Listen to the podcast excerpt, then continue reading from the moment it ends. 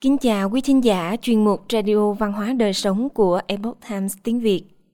Hôm nay, chúng tôi hân hạnh gửi đến quý vị bài viết có nhan đề Lịch sử xấu xa và hậu quả tai hại của giáo dục giới tính trong trường học. Phần 13, phần 2. Bài viết của tác giả Alice Newman do dịch giả Hân Hữu chuyển ngữ. Mời quý vị cùng lắng nghe. Ngay cả trước thời Kinsey, những kẻ lật đổ đã nhận ra rằng lạm dụng tình dục trẻ em và phá hoại đạo đức tình dục có thể làm suy yếu xã hội và họ tâm đắc với điều đó. Năm 1919, nhà hoạt động đồng tính người Đức Manners Hersfeld đã thành lập Viện Nghiên cứu Tình dục. Các mục tiêu của viện là thúc đẩy tình yêu tự do, thụ dâm, đồng tính luyến ái, ăn tử, kiểm soát dân số, phá thai, nữ quyền, vân vân. Tại Hoa Kỳ, chương trình nghị sự này được rêu rao như một biện pháp để chống lại bệnh lây lan qua đường tình dục và đói nghèo. Những người cộng sản cũng đóng một vai trò quan trọng. Trước cách mạng Bolshevik ở Nga, những người cộng sản Nga đã thúc đẩy mạnh mẽ việc giáo dục giới tính biến thái và tình yêu tự do. Tuy nhiên, sau khi nhận ra rằng xã hội và chế độ của họ sẽ sụp đổ nếu nó tiếp tục, chương trình đã bị dừng lại vào năm 1924 ít nhất là ở Nga. Mặc dù vậy, tư tưởng con người Xô Viết mới vẫn được hình thành. Tuy nhiên, bên ngoài các quốc gia cộng sản nô dịch, những người theo chủ nghĩa Marx tiếp tục thúc đẩy cuộc cách mạng tình dục cấp tiến của họ tại các quốc gia tự do và nó vẫn tiếp diễn cho đến ngày nay. Phó Ủy ban Giáo dục và Văn hóa Bolshevik Gyo Lokis, người đảm nhận chức vụ dưới chế độ Belaken của Hungary vào năm 1918, đã tiên phong trong chiến lược này ở Hungary và kết quả thì thật thảm khốc. Khi lên nắm quyền, Lucas và các đồng chí của ông ta đã ra lệnh thực hiện giáo dục giới tính thô bạo, rất giống với chương trình được sử dụng ở Hoa Kỳ ngày nay. Mục tiêu của ông ta là xóa sổ nền văn minh và các giá trị cơ đốc giáo của Hungary trên con đường đi đến chủ nghĩa Marxist không tưởng. Các công cụ của ông ta bao gồm chỉ đạo các buổi biểu diễn múa rối, mô tả các hành vi quan hệ tình dục đồi bại cho trẻ nhỏ, khuyến khích sự gần gũi giữa nam và nữ trong giáo dục giới tính và che diệu các giá trị gia đình của cơ đốc giáo, vốn là nền tảng của nền văn minh. Trong khi chế độ Belaken ở Hungary không tồn tại lâu, Lucas đã trở thành một nhân vật quan trọng của trường phái Frankfurt, như đã được tiết lộ trong phần 6 của loạt bài này. Nhóm này cũng đóng một vai trò quan trọng trong việc truyền bá giáo dục giới tính và sự băng hoại tình dục trên khắp phương Tây. Họ đã làm điều này không chỉ bằng cách khuyến khích giáo dục giới tính, mà bằng cách phá bỏ có chủ ý và có chiến lược các giá trị truyền thống.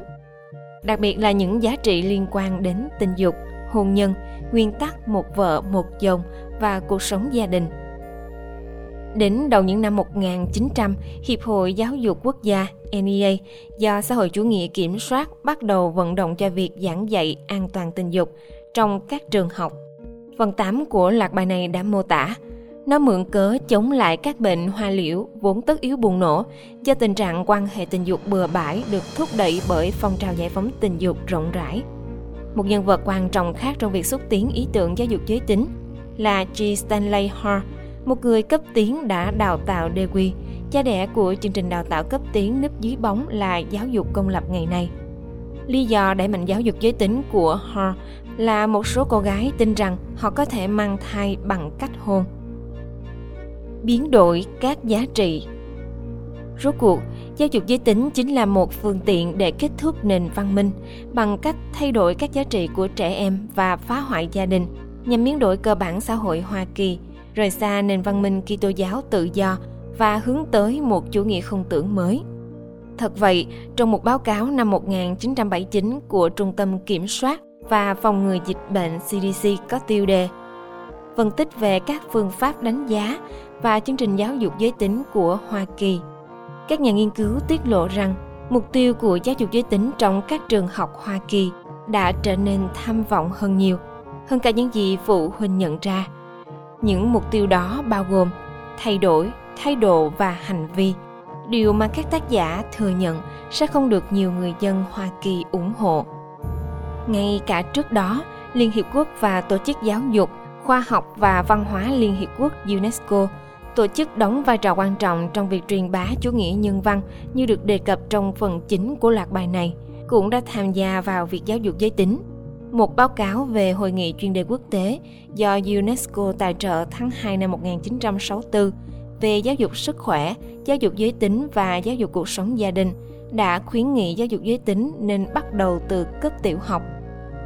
Tài liệu cũng kêu gọi xe đẹp, tên gọi tắt của giáo dục giới tính được trích hợp toàn bộ vào chương trình giảng dạy và lập luận rằng trẻ em trai và trẻ em gái nên được dạy cùng nhau. Tiếp nối Kinsey, Liên Hiệp Quốc vốn luôn thân thiết với gia tộc Rockefeller đã tài trợ cho Kinsey, kêu gọi sử dụng các phương pháp giảng dạy chống giáo điều, đồng thời khẳng định các chuẩn mực đạo đức là những khái niệm tương đối thay đổi theo thời gian. Việc giảng dạy chống giáo điều và thuyết tương đối về đạo đức là yếu tố then chốt của họ. Do đó, tất cả các việc giáo dục giới tính được kết hợp với cái gọi là làm rõ các giá trị. UNESCO, một tổ chức bị những người cộng sản chủ nghĩa và nhân văn thống trị từ ngày đầu tiên, đã ủng hộ kế hoạch giáo dục này trong nhiều thập kỷ. Quá trình lật đổ này nhằm mục đích khiến trẻ em từ bỏ những ước thúc tuyệt đối về mặt đạo đức trong tình dục và mọi lĩnh vực khác bằng cách sử dụng các biện pháp thao túng tinh thần và cảm xúc nó cung cấp cho trẻ em những tình huống giả định trong đó giải pháp có tính đạo đức mà chúng được dạy là sai chẳng hạn một ví dụ phổ biến là một chiếc bè cứu sinh chỉ có thể chứa được 8 người, nhưng hiện đang có 9 người. Các học sinh được cho biết ai có mặt trên thuyền, bác sĩ, kỹ sư, y tá, cảnh sát, vân vân. Sau đó được hỏi ai nên hy sinh vì điều tốt đẹp hơn. Tất nhiên thay vì chọn một nạn nhân để sát hại phương án tốt hơn là các hành khách thay phiên nhau bơi dọc theo chiếc bè nhưng câu trả lời đó sẽ phóng hỏa toàn bộ mục đích của bài tập là khiến trẻ em không phân biệt được đúng và sai, cũng như bác bỏ những lời dạy của cha mẹ và mục sư của chúng. Phương pháp trên kết hợp với kiểu giáo dục giới tính thô bạo, khuyến khích tâm lý, thứ gì cũng có thể xảy ra và cung cấp cho trẻ em những thông tin giả dối về cảm giác an toàn mà không có tiêu chuẩn đạo đức ước thúc và không mang tới hậu quả rốt cuộc, nếu có thai thì có thể phá. Hậu quả xảy ra là vô cùng thảm khốc. Những hậu quả. Thành quả của tất cả sự giáo dục giới tính triệt để này hiện đã rõ ràng. Các thể chế của hôn nhân và gia đình đang rơi tự do. Một nửa số cuộc hôn nhân hiện nay kết thúc bằng ly hôn. Và ngay cả những cặp vợ chồng đang ở bên nhau cũng thường gặp trắc trở gian nan. Trong khi đó, tỷ lệ sinh đã giảm mạnh xuống dưới mức sinh thay thế ở phương Tây. Mức sinh thay thế là mức sinh mà trung bình một phụ nữ toàn bộ cuộc đời sinh đẻ của mình sinh đủ số con gái để thay thế mình thực hiện chức năng sinh đẻ, duy trì nòi giống nền văn minh đang chết dần theo nghĩa đen bởi một mớ hỗn độn những hành vi tình dục không tình yêu, làm dùng ma túy, tự tử, tuyệt vọng, bệnh hoa liễu, văn hóa phẩm khiêu dâm và loạn tình dục. Các cá nhân cũng bị ảnh hưởng nghiêm trọng. Tiến sĩ Reisman cho biết, những bộ não non nớt không phải được tạo ra để xử lý các kích thích tình dục dưới bất kỳ hình thức nào. Việc giáo dục giới tính rất khó hiểu và khiến bất kỳ đứa trẻ bình thường nào cũng lo lắng. Thật vậy, những kích thích này làm não bộ của chúng quay trở lại để thích ứng với thông tin mới, bà nói. Nó cũng khiến đứa trẻ bắt chước các hành vi mà chúng tiếp xúc dẫn đến nghiện các kích thích tình dục. Bà Reisman, một trong những chuyên gia học thuật hàng đầu thế giới trong lĩnh vực này cho biết, nghiên cứu các kích thích tình dục và các hành vi tình dục sẽ dẫn đến trầm cảm, các loại rối loạn nhận dạng, STDs các vấn đề sức khỏe tâm thần, kiệt quệ cảm xúc, tức giận, mất thành tích học tập, vân vân. Bà nói thêm, trước đây, những kích thích tình dục gây sốc thường khiến nhiều đứa trẻ nhầm lẫn rằng chúng là người đồng tính luyến ái. Giờ đây, nhiều thanh niên sẽ cho rằng chúng là người chuyển giới. Đặc biệt là khi những thứ này được khuyến khích ở khắp nơi chúng đến và thường là do chính những bậc cha mẹ rất rắc rối của chúng. Dữ liệu đã chứng minh điều này. Một nghiên cứu của năm 2017 từ Đại học California, Los Angeles cho thấy rằng hơn một phần tư trẻ em California từ 12 đến 17 tuổi được xác định là người có giới tính không phù hợp hoặc ái nam ái nữ. Tại Thụy Điển, quốc gia giáo dục giới tính thậm chí còn cấp tiến và phổ biến hơn ở Hoa Kỳ. Các báo cáo chỉ ra rằng số lượng trẻ em chuyển giới đang tăng gấp đôi mỗi năm. Bà Reisman cho biết, sức khỏe tinh thần cũng như sức khỏe thể chất và tình dục của trẻ vị thành niên đã suy giảm theo mọi thước đo về mức độ hạnh phúc mà xã hội chúng ta đề ra trong lịch sử và xu hướng này vẫn tiếp tục. Một chuyên gia khác đã nghiên cứu những hậu quả khủng khiếp của giáo dục giới tính cho trẻ em là nhà phân tâm học và bác sĩ y khoa quá cố, tiến sĩ Melvin Angel, người đã viết báo cáo thiểu số cho Ủy ban về văn hóa phẩm đồi trụy và khiêu dâm của Tổng thống Lyndon Johnson và cũng là nhân chứng chuyên gia cho Bộ trưởng Tư pháp của Ủy ban năm 1985 về khiêu dâm và đồi trụy. Ngoài ra, ông cũng cho biết những chương trình truyền bá giáo dục nhắm vào trẻ nhỏ này gây ra hậu quả không thể bù đắp cho nạn nhân suốt cuộc đời của họ. Tiến sĩ Angel, người có nhiều kinh nghiệm trong lĩnh vực giáo dục giới tính, đã ghi lại những thiệt hại gây ra cho trẻ em trong các cuốn sách Kẻ sát hại trẻ em, cái nhìn phân tâm về giáo dục giới tính và điều gì sai với giáo dục giới tính. Trích dẫn một lượng lớn dữ liệu và bằng chứng, tiến sĩ Angel lập luận rằng việc xâm hại tình dục trẻ em gây ra tác hại khôn lường và thường là vĩnh viễn, gây tổn hại nghiêm trọng đến cuộc sống hôn nhân, gia đình, các mối quan hệ và tương lai của trẻ em. Trong một số trường hợp, nó thậm chí có thể góp phần gây ra chứng biến thái nhân cách, tự tử, sát nhân hàng loạt, vân vân. Tình trạng mang thai hộ cũng bùng nổ ngay trong thời điểm các chương trình giáo dục giới tính trở nên phổ biến vào những năm 1960. Bằng chứng cho thấy, những đứa trẻ lớn lên mà không có bố thông thường sẽ sống tệ hơn nhiều so với những đứa trẻ có đủ cả cha lẫn mẹ. Trong cộng đồng người da màu, chỉ có khoảng 15% trẻ em được sinh ra ngoài giá thú từ năm 1940 đến năm 1950. Đến năm 2008, sau 60 năm giáo dục giới tính, gần 3 phần tư trẻ em da đen là do những bà mẹ đơn thân sinh ra. Trong số những người da trắng, không tới 5% trẻ em được sinh ra ngoài giá thú trước năm 1960. Đến năm 2008, con số này bùng nổ lên khoảng 30%. Tất nhiên, giáo dục giới tính toàn diện thường được quảng cáo ra công chúng như một công cụ để chống lại việc mang thai ở tuổi vị thành niên và các bệnh lây truyền qua đường tình dục. Trên thực tế, số liệu rất rõ ràng. Sau khi giáo dục giới tính ra đời, các bệnh lây truyền qua đường tình dục STDs và trẻ vị thành niên mang thai ngoài ý muốn đã tăng vọt. Rõ ràng giảm các bệnh lây truyền qua đường tình dục và mang thai ngoài ý muốn chưa bao giờ là mục tiêu. Nếu đúng như vậy, thì cuộc thử nghiệm này lẽ ra đã phải dừng lại muộn nhất vào năm 1960, chứ không phải được đẩy mạnh. Tương lai phía trước Giáo dục giới tính toàn diện cho trẻ nhỏ ở Hoa Kỳ và trên toàn thế giới đang ngày càng trở nên cực đoan hơn. Những đứa trẻ non nớt đang phải tiếp xúc với những nội dung tục tiểu, đồi trụy, khiêu dâm, tuyên truyền LGBT, vân vân. Năm 2018, UNESCO đã phát hành hướng dẫn kỹ thuật quốc tế và giáo dục tình dục, kêu gọi các trường học dạy trẻ em về khoái cảm tình dục, thủ dâm và phản ứng với kích thích tình dục trước khi chúng lên 10 tuổi đến 12 tuổi, các tiêu chuẩn giảng dạy kêu gọi trẻ em phải được giáo dục rằng các hành vi tình dục không giao cấu có thể sẽ thú vị.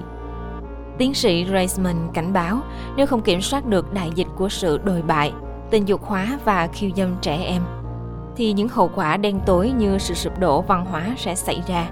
Thêm vào đó, người dân Hoa Kỳ có thể chứng kiến các gia đình không ngừng tan vỡ, tội phạm bùng nổ, nhiều vụ tự tử hơn – chính phủ leo thang tính chuyên chế, thậm chí lạm dụng ma túy nhiều hơn, tình trạng nghèo đói lan rộng, vân vân. Tầng thế giới dũng cảm thật sự không bao giờ dũng cảm, bà Reisman nói, đề cập đến cuốn sách nổi tiếng của Aldous Huxley về một tương lai của giải phóng tình dục và chính phủ kiểm soát mọi khía cạnh của cuộc sống. Chúng tôi có thể thấy cuộc sống của mình trong đó. Khi được hỏi tại sao chính phủ và các tổ chức quyền lực khác có vẻ rất kiên quyết trong việc tính dục hóa trẻ em ở độ tuổi nhỏ. Bà Riesman nói rằng, một phần là do chạy theo đồng tiền. Bà nói, các chính phủ được hỗ trợ tài chính bởi một số người và tổ chức trong bối cảnh ngành công nghiệp khiêu dâm, dược phẩm và tổ hợp công nghiệp tình dục gia tăng. Chính phủ độc tài ủng hộ việc dung dưỡng các đối tượng có đầu óc phụ thuộc vào họ. Bà nói thêm, Nếu giáo dục giới tính cho trẻ con sớm, nạn nhân sẽ bị hạn chế về khả năng tư duy phản biện, ít được giáo dục thực tế. Chính phủ sẽ có những đối tượng sẵn sàng kích động sự tuyên truyền mang rợ như chiến binh và công lý xã hội hoặc những đứa trẻ giáo sư đại học mà liên tục hét lên từ F với bất kỳ ai có suy nghĩ khác. Các giải pháp để đối phó với cuộc khủng hoảng hiện sinh, tiến sĩ Reisman đưa ra hai điểm chính giải thoát trẻ em khỏi trường công lập và mở các cuộc điều tra tội phạm về bộ máy giáo dục giới tính của Kinsey. Đưa trẻ em ra khỏi các trường công lập, trả lại quyền đào tạo con cháu cho cha mẹ hoặc ông bà chúng. Bà nói, cha mẹ là những nhà giáo dục chính yếu của con họ và họ cần phải nhận lại vai trò trách nhiệm đó. Ngoài ra, bà cũng kêu gọi khôi phục các tiêu chuẩn đạo đức do Thái, cơ đốc giáo và bác bỏ các điều khoản miễn trừ đối với các đạo luật suy đôi – nhằm bảo vệ các quan chức trường học công phát tán tài liệu khiêu dâm cho trẻ em. Những hành động này được xem là trọng tội trong hầu hết các trường hợp. Trên hết, bà kêu gọi các nhà lập pháp hồi sinh đạo luật SR 2749 để điều tra viện Kinsey về bất kỳ hoạt động tội phạm nào trong quá khứ và hiện tại của viện. Viện đã lập luận rằng tính bảo mật của bệnh nhân ngăn cản việc chia sẻ thông tin. Nhưng bà Reisman và những người ủng hộ khác nói rằng Điều cần thiết là người dân Hoa Kỳ phải biết sự thật về những gì đã xảy ra. Cơn sốt giáo dục giới tính được những người cộng sản khơi mào, sau đó được tiến sĩ tín nhiệm Kinsey kế thừa.